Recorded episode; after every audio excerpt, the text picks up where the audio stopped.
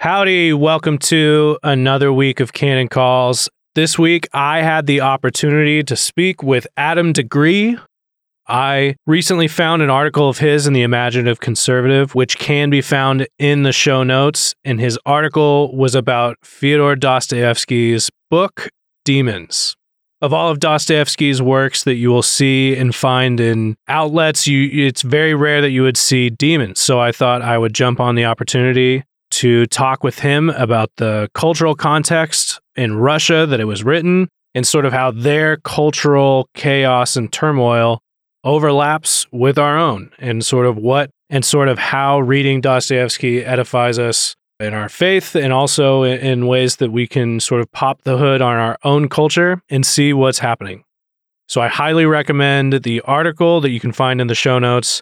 Additionally, this is one of my favorite things to do is to talk about literature and how it applies and the Christian life and Christian wisdom in it.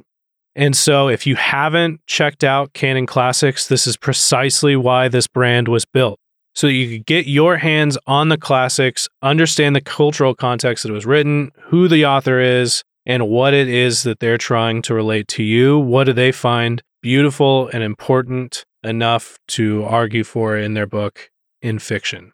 So head to canonpress.com. We have all kinds of guides for things like the Iliad, the Aeneid, the Odyssey, War and Peace, another fellow Russian, and more. So head to canonpress.com for that. Without further ado, meet Adam Degree.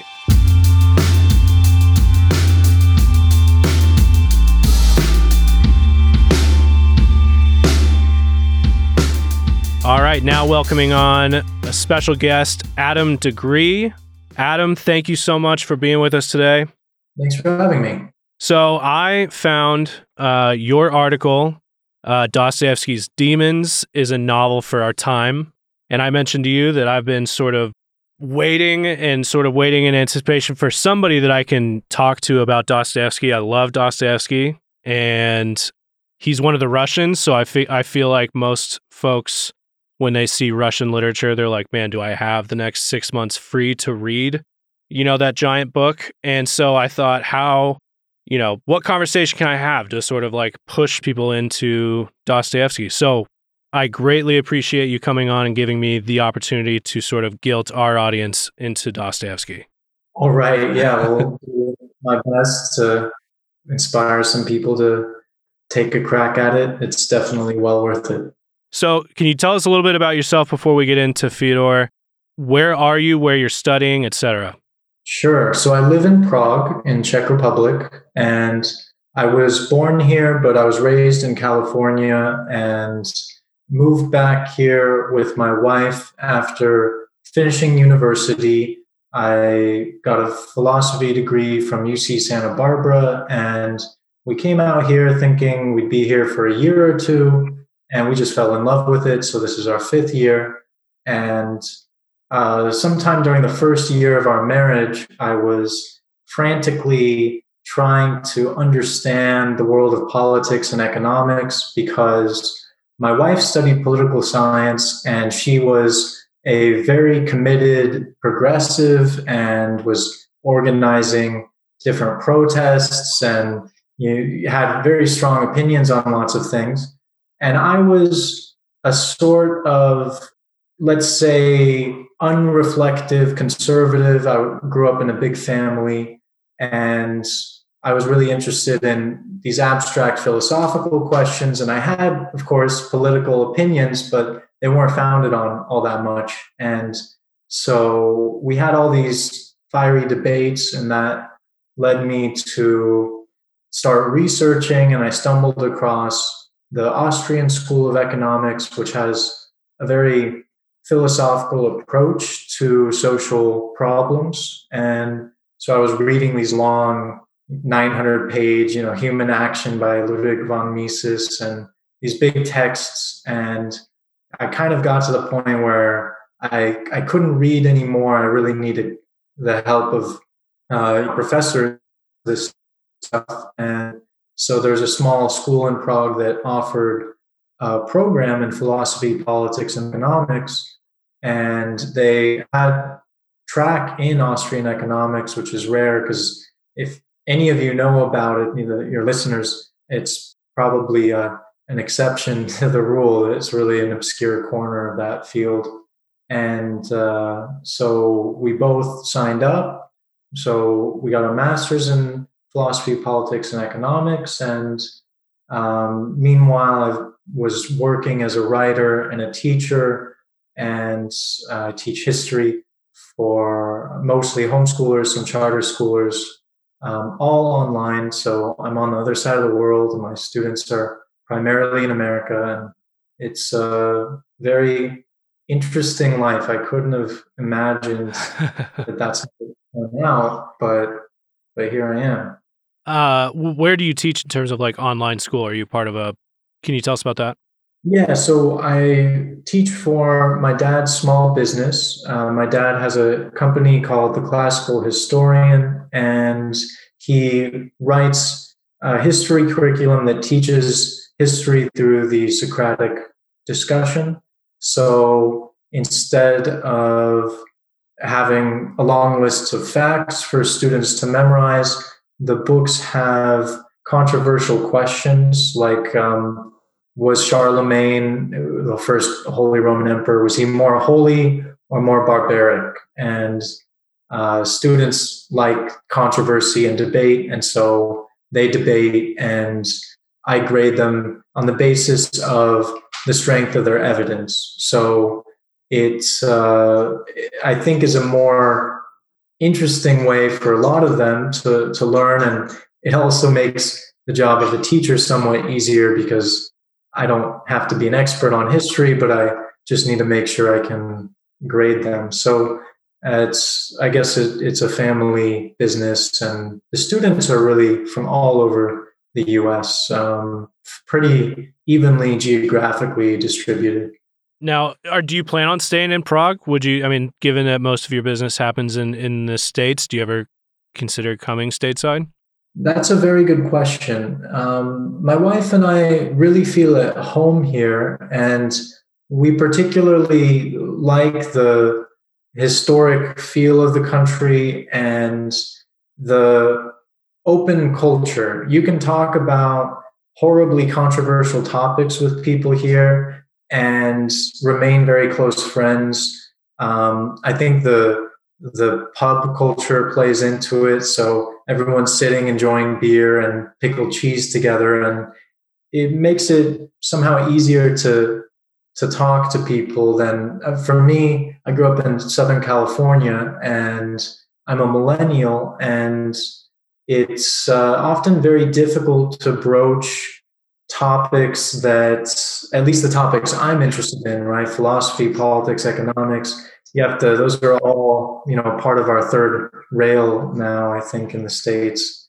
So so we really like it here but the institutions are much weaker than they are in the us it's a young uh, democracy and there's a lot of corruption and the covid response has been very heavy handed and almost ludicrously uh, corrupt and so it is making us think that you know the, the mature institutions of the US with the federal system mean that even though we seem to be caught up in some sort of ideological crisis at the moment, there's something there that can really weather the storm. And I am wondering how the rest of the year here will play out and whether these very young free societies can weather this storm.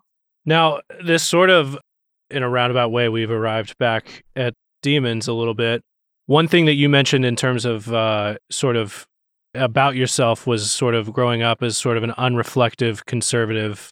And I think I identify with that big time where I kind of knew we I was I think I was conservative. I don't know. I, I, I think unreflective in general may have been more of my case. And then coming alongside of things such as how crazy the world has gotten, things reading something like literature in order to sort of get to things such as politics, economics, and other things like that really, really fascinated me.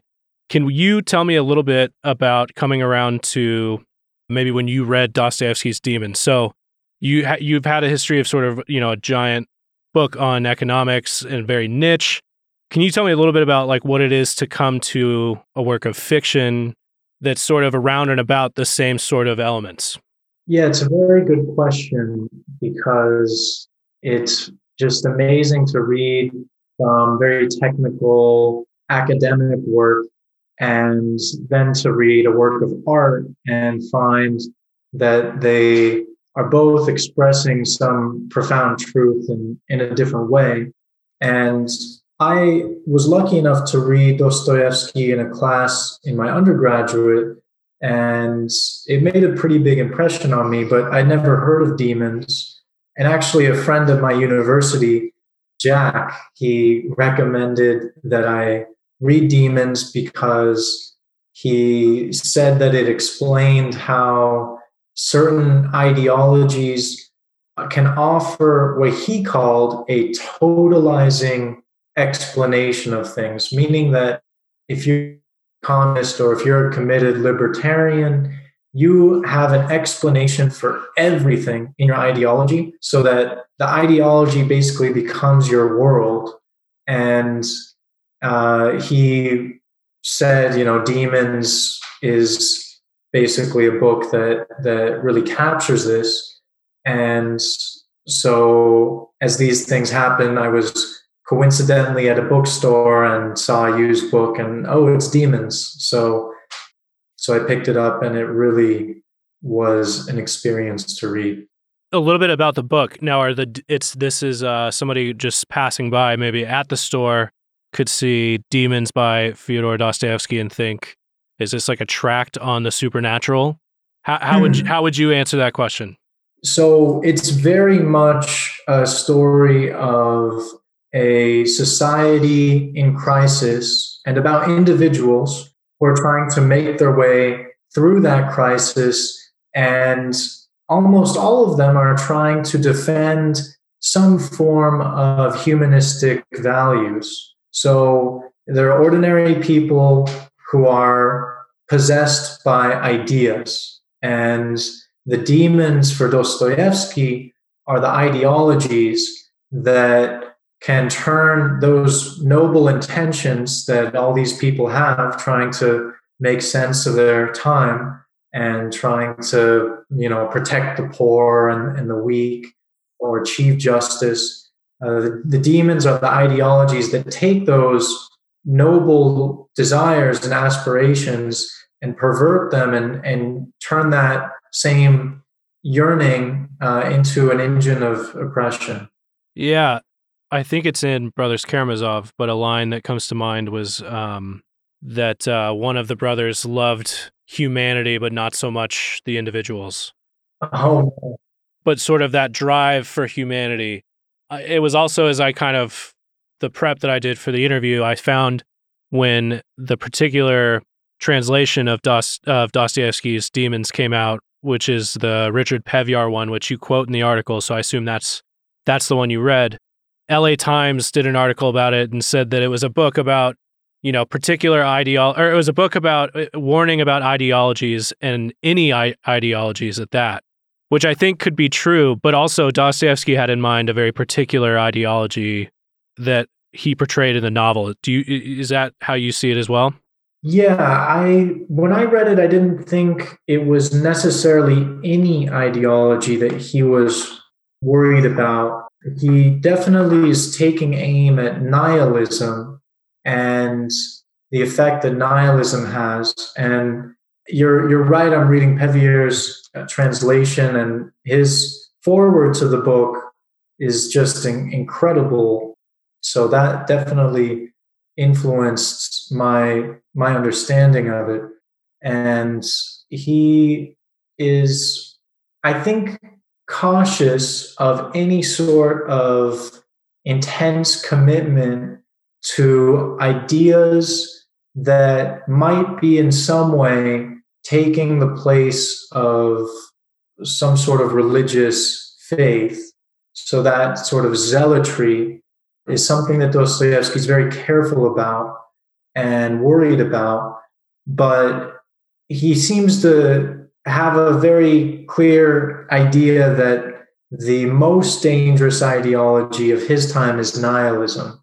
So maybe it would help to mention some of the others that he's contending with. Yeah, please. And the, the funny things about the book is he talks about the the radicals and the, the anarchists, the nihilists who want to tear everything down, deny that there's any or wrong, and basically see themselves as the, the, the remakers of society that are they're going to build up a utopia from the ashes. Um, he writes about them being the sons of the liberals. So the setting is Russia, and a Russia that has just freed the serfs. So it's something that I think is beyond me, my historical understanding, and, and perhaps beyond the imagination of anyone from the West to have this society in, in which the aristocrats are very connected to the West. They're speaking French, they're vacationing in Switzerland, and they still measure their wealth in the number of souls that they command. So the number of serfs that they have under their control on the land. And that existing side by side at the same time that in the West you have, you know, railroads being built and the end of slavery. It, it's it's hard to understand, I think. And the liberals in Russia are kind of aspiring to be like the West and aspiring to be like Britain. And they're denouncing the old order. They're rebuking the traditions, the, the feudalism, the privilege of the aristocracy. And they think that they're upholding truth and justice and human rights. And in a very perhaps ironic way, they're pursuit of human rights and the rejection of tradition, it seems just to pave the way for their sons, the nihilists, to reject every concept of truth, every tradition, and embrace uh, and glorify violence for its own sake. Um, so there's this interplay between liberalism and nihilism in the novel. And perhaps to do it more justice, I should mention that the the ideas are, of course, embodied in these very complex characters that are presented in the most, like in the funniest way. It's something that I, I don't have a gift for, uh, for just conjuring up the humor with which Dostoevsky writes, but every single character with all of their desires, with all of their aspirations, is characterized for us in the most, uh, just with the most biting irony by Dostoevsky.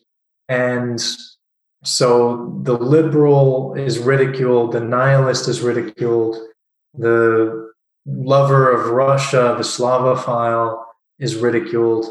And you have all of these different ideologies uh, motivating people, possessing people, and by the end you see they're they're really haunting people. Right.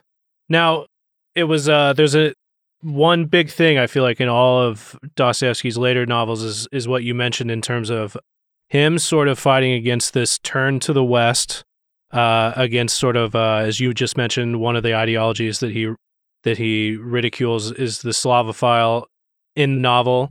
Dostoevsky probably would identify with the Slavophile to some degree while also appreciating some of the West. But one question in terms of it seemed like a particular moment in the West as well is what they were turning to, and it's a it looked like a lot closer to the nihilism you were describing. How would you describe the West at that particular moment when you say that those uh, were trying to bring in more ideals from the West? What what were some of those?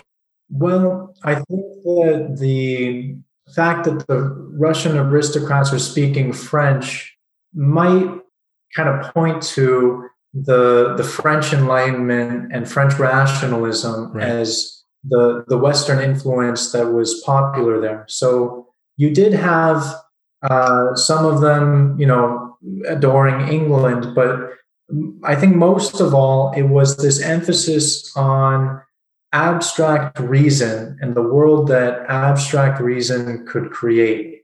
So instead of having you know differences between classes differences between the sexes differences in wealth instead of having all of these things that are part of russian tradition many of which are horribly oppressive at that time what these liberals wanted was a rational order an order in which the only distinctions that are recognized are those that can be fully articulated and defended in you know the a philosopher's debate.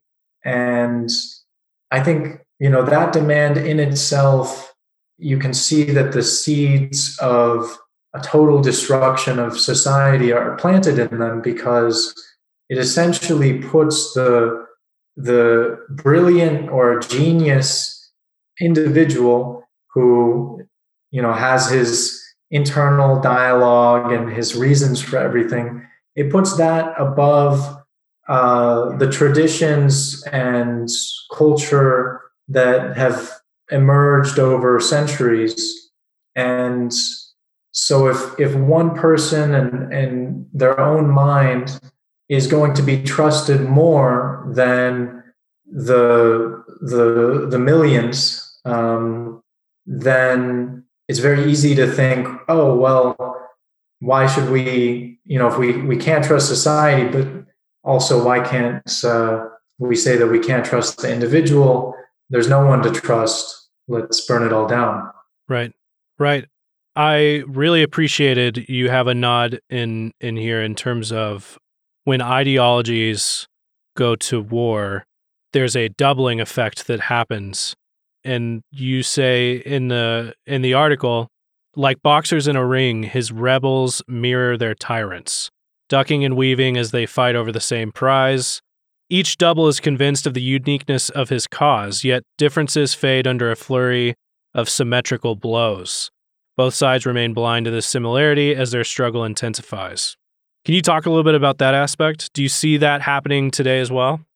Absolutely. So that whole image and the idea, I think, is embedded in Dostoevsky's writing, but it comes uh, from the work of Rene Girard, and he is quoted by Pevear in, in the foreword. He's a very influential and, and for me, still difficult to understand uh, social thinker and who who talks a lot about the the structure of human conflict. And it is just the case that when people oppose one another, they often act more and more like each other. Uh, so that's something that uh, Girard calls the the monstrous double. And so you're saying think, uh, rather than surmising we're so different and therefore we fight a lot, it's actually the opposite is is is Girard's case? Absolutely. So I guess to very briefly sum up his idea, uh, Girard thinks that we humans are at bottom um, imitators. We we learn everything by copying others and that also means that we learn what to want, what is worth wanting uh, from others. So we desire fancy cars because we see other people desire fancy cars. We learn how to talk because we desire to be like our parents. And uh, the thoughts bouncing around in our head, even those ideologies bouncing around in our head that we're so convinced by, they're borrowed from, from others. And so the more similar we are to one another, the more we share in our thoughts and desires. So suddenly uh, there comes a situation where we share desires with another per- person, and now we desire the same thing. We, you know, in classical literature, you have the desire over Helen of Troy causing the Trojan War. And in demons, you have ideological radicals who desire power. And I think in our own time, we have this huge polarization of society. People think they're so uh, unique and so isolated on these opposing camps. And they're both actually fighting over the exact same thing. So their conflict it results from their similarity. And I think we see this with the increasing disregard for uh, for peace and, and for law and order, where we have had over the last several years these whispers and sometimes shouts of radical groups who are marching through the streets armed and uh, who are spreading propaganda online, and some of them are on the right and some of them are on the left, and they claim to oppose one another. And of course, if they happen to be in the same place, like in Portland, for example, then what? The Proud Boys and Antifa go at it. But uh, fundamentally, they're they're doing the same thing. They're they're both using the same means to achieve the same end.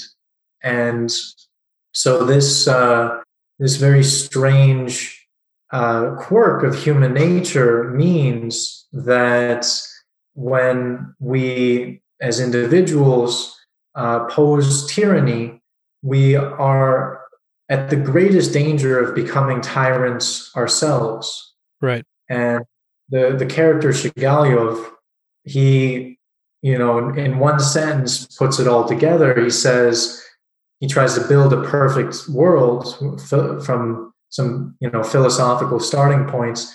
He says my conclusion directly contradicts the original idea i start from. Starting from unlimited freedom i conclude with unlimited despotism. And so you know the nihilists and anarchists who are trying to tear everything down their leading philosopher is going to become just like the tsar and of course this actually happened, which is the other crazy thing about demons is that 40 or 50 years later, you had Lenin tear down the old system and institute one of the bloodiest regimes in history. So there seems to be something really deep about human nature that hmm. Dostoevsky understood and created this dramatic conflict to express. Yeah, it's it's really there's something there where, you know, someone may hear our conversation and think, okay, well there's just like two really smart guys who are very into niche seems like literature that that describes, you know, kind of like highfalutin this and that.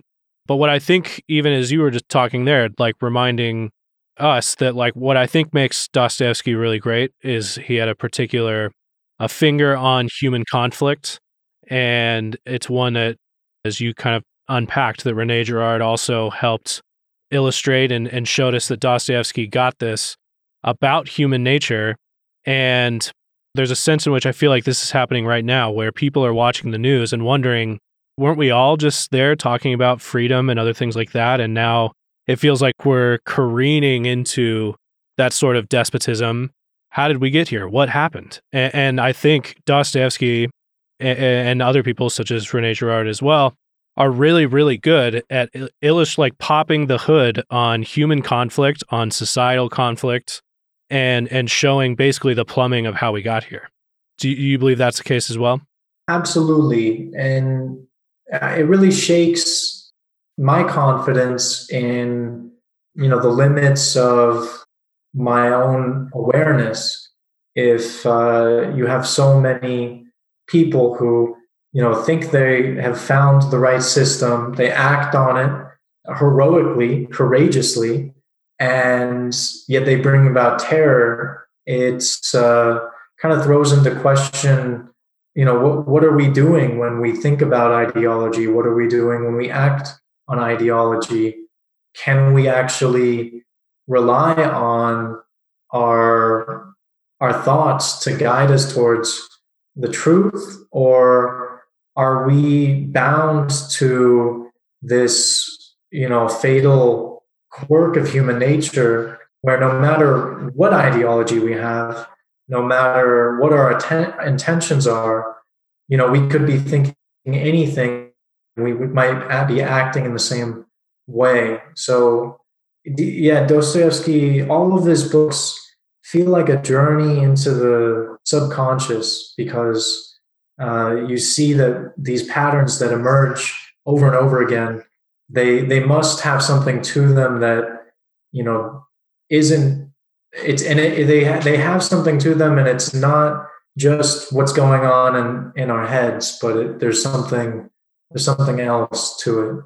There's a big part of Dostoevsky, and and this is, I assume that the imaginative conservative came up with your title, or, or or possibly you did, but I feel like here at Canon Press, we're a publisher. We have we're very invested in the classics, etc. And, and the traditional marketing of a classic book will be like, you know, this is uh, just as the title says, it's a book for our times, it's a classic for a reason, et cetera, et cetera. But there really is something to the frenetic nature and the doubling that seems to be happening as as I, I assume there's probably a large middle ground of watching these two polarizations sort of go at one another. You caution us at the end of your article, you say, it would be a mistake to conclude that Dostoevsky has a solution to all of the issues and increasingly divided West. But you go on to say, yet as his furious dialogues reveal the true shape of the spirit of the times, it becomes that much easier to cast it out. So, part of it seems with your article, part of the war is understanding even what's happening, what is going on, and then we can begin to sort it, sort it out, cast it out. How do you think does Dostoevsky in your reading show us any ways in which we can combat certain ideologies without becoming a double, without getting drawn into a frenetic uh, and sort of mimetic war? Is there a way to be healthily differentiated and and, and fight? That is the question of questions. Oh man, I don't I don't know that I've found a clear answer to that question in demons. Um, yep. I do. I do remember though, the, the brothers. Yeah, uh, yeah, yeah. There's this line. I think it might be Alyosha who says it. It might be someone else. Right. Who he's talking about this endless search for freedom, and this search for freedom is characteristic of modernity because it, us modern people we we really want autonomy. We want to be in charge of things. Um, you know, I will be in control. I will only do the things that make sense to me, that can be rationally explained to me, that can be defended. If it doesn't make sense to me, then it doesn't matter how many other people have done it or how long it's been around. Uh, I'm going to, you know, cast it out, and I want to have, you know, this unrestrained uh, scope for realizing my own potential. This is, you know, deeply ingrained modern idea. It's, it's me that's in charge of my life, and I should be free to do as I please with it. And so this character is talking about freedom, and he comes across, uh, you know, he, he talks about these prisoners who were political prisoners, and within two days of being in jail, they were happy to trade in their comrades in exchange for some cigarettes because of their nicotine addiction. And then he goes on to say that um, true freedom is not doing whatever you want, but true freedom is found in escaping desire, escaping the the snares of desire, and in the monastic life. So it's this great Christian statement, really, in in that character, and it is, I think, a great mystery to me. You know whether there's there's a way to to fight for something like like justice or equality without without entering into that web of of desire. Um, to whether there's a way to fight for these things and yet not be attached to them. Yes, I think yes, and yeah. and and and not in a um, you know, and you can correct me if I'm misreading you too. But uh, to clarify for folks, I, I don't not necessarily in in in a sort of Hindu unattach yourself from things that way as far as like material any kind of material. Is that is that is that correct? You you mean in terms of a sort of hypermimetic you know that person has it i want it that that sort of thing? Is that what you're talking about? Yeah so i i, I don't i don't mean exactly like you renounce a connection to the world. I I think Dostoevsky has to be understood within Christianity. So yep, the that's good. You know, it's to be to be um, in the world but not of the world, right? That's the the Christian approach to yep. non-attachment. And I I think for Dostoevsky, having a grounding in religion is one way to not yes. address uh, address ideology with all of the hopes and expectations yep. of of religion. Right. That's really good. Ha- have you yeah. read The Idiot by chance? You know, I haven't. Okay, but you have you read you read you mentioned Broskay several times.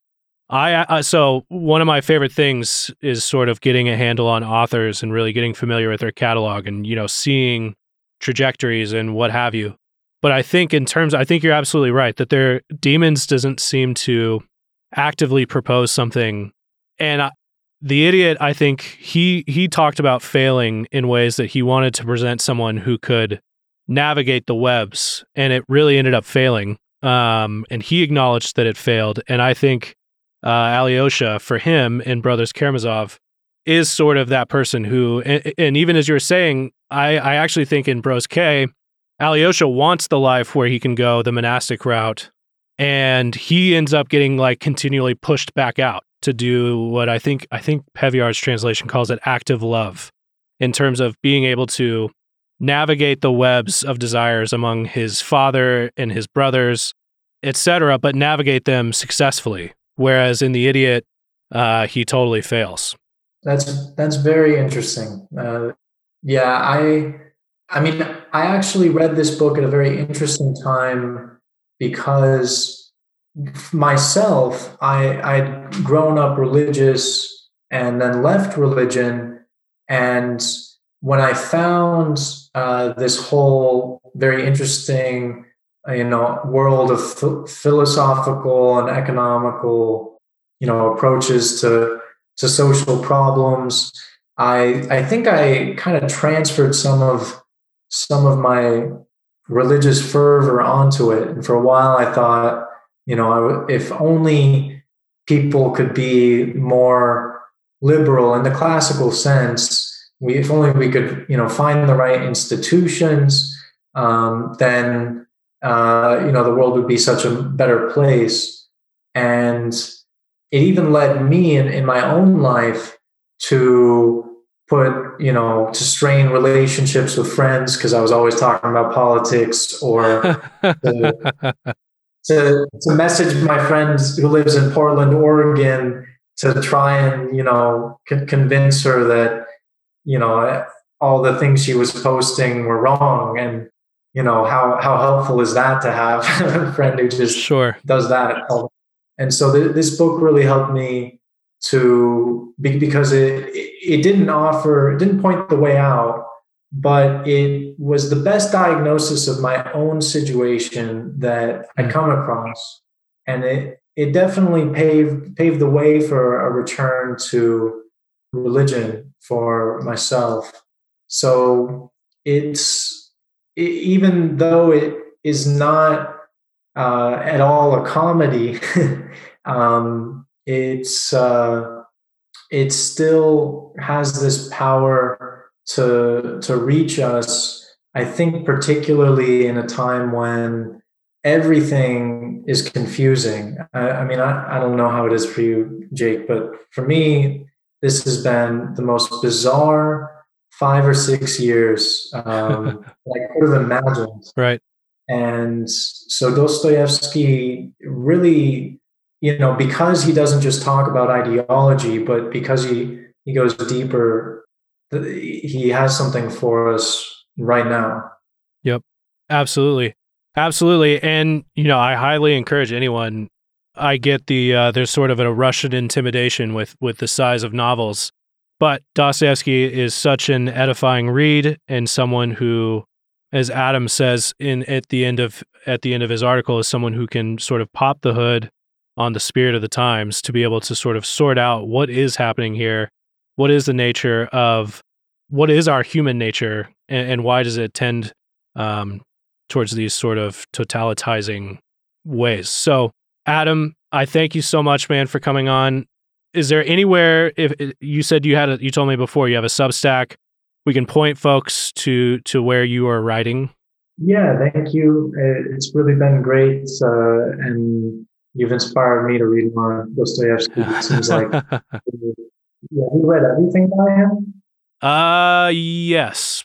I th- I have not read Poor Folk, so no. Mm. But uh, but yeah, I I got like very quickly. Uh, what's a more edifying way to say intoxicated. I, I really loved Dostoevsky, and he's such a character. And I, like I said earlier, I, I'm fascinated with sort of watching an author work through a catalog, mm. and, and, even just seeing, you know, his short story stuff before he went into uh, Siberia, into Siberia essentially uh, for five, six years, and then watching his work from out of there, sort of go towards more of a of a conservative or, or cautionary direction was is is super fascinating to me and and I think Girard also helped me see a ton of that stuff. So, like I said, I hope you know if you if you continue to read, please, you have my email, so can you know let me know anything, or I'll be watching for your writing if there's anything you know that's standing out. i will be fascinated to watch it. Okay, very cool, very cool. Yeah, to answer the question about where people can find me, I have a Substack. I think just Adam Degree the name of the newsletter is Liberation or Liberty. And then I teach at the Classical Historian. And yeah, thank you for for inviting me on. It was really, really fun. Of course. All right, man. Thank you so much. Cheers. Cheers.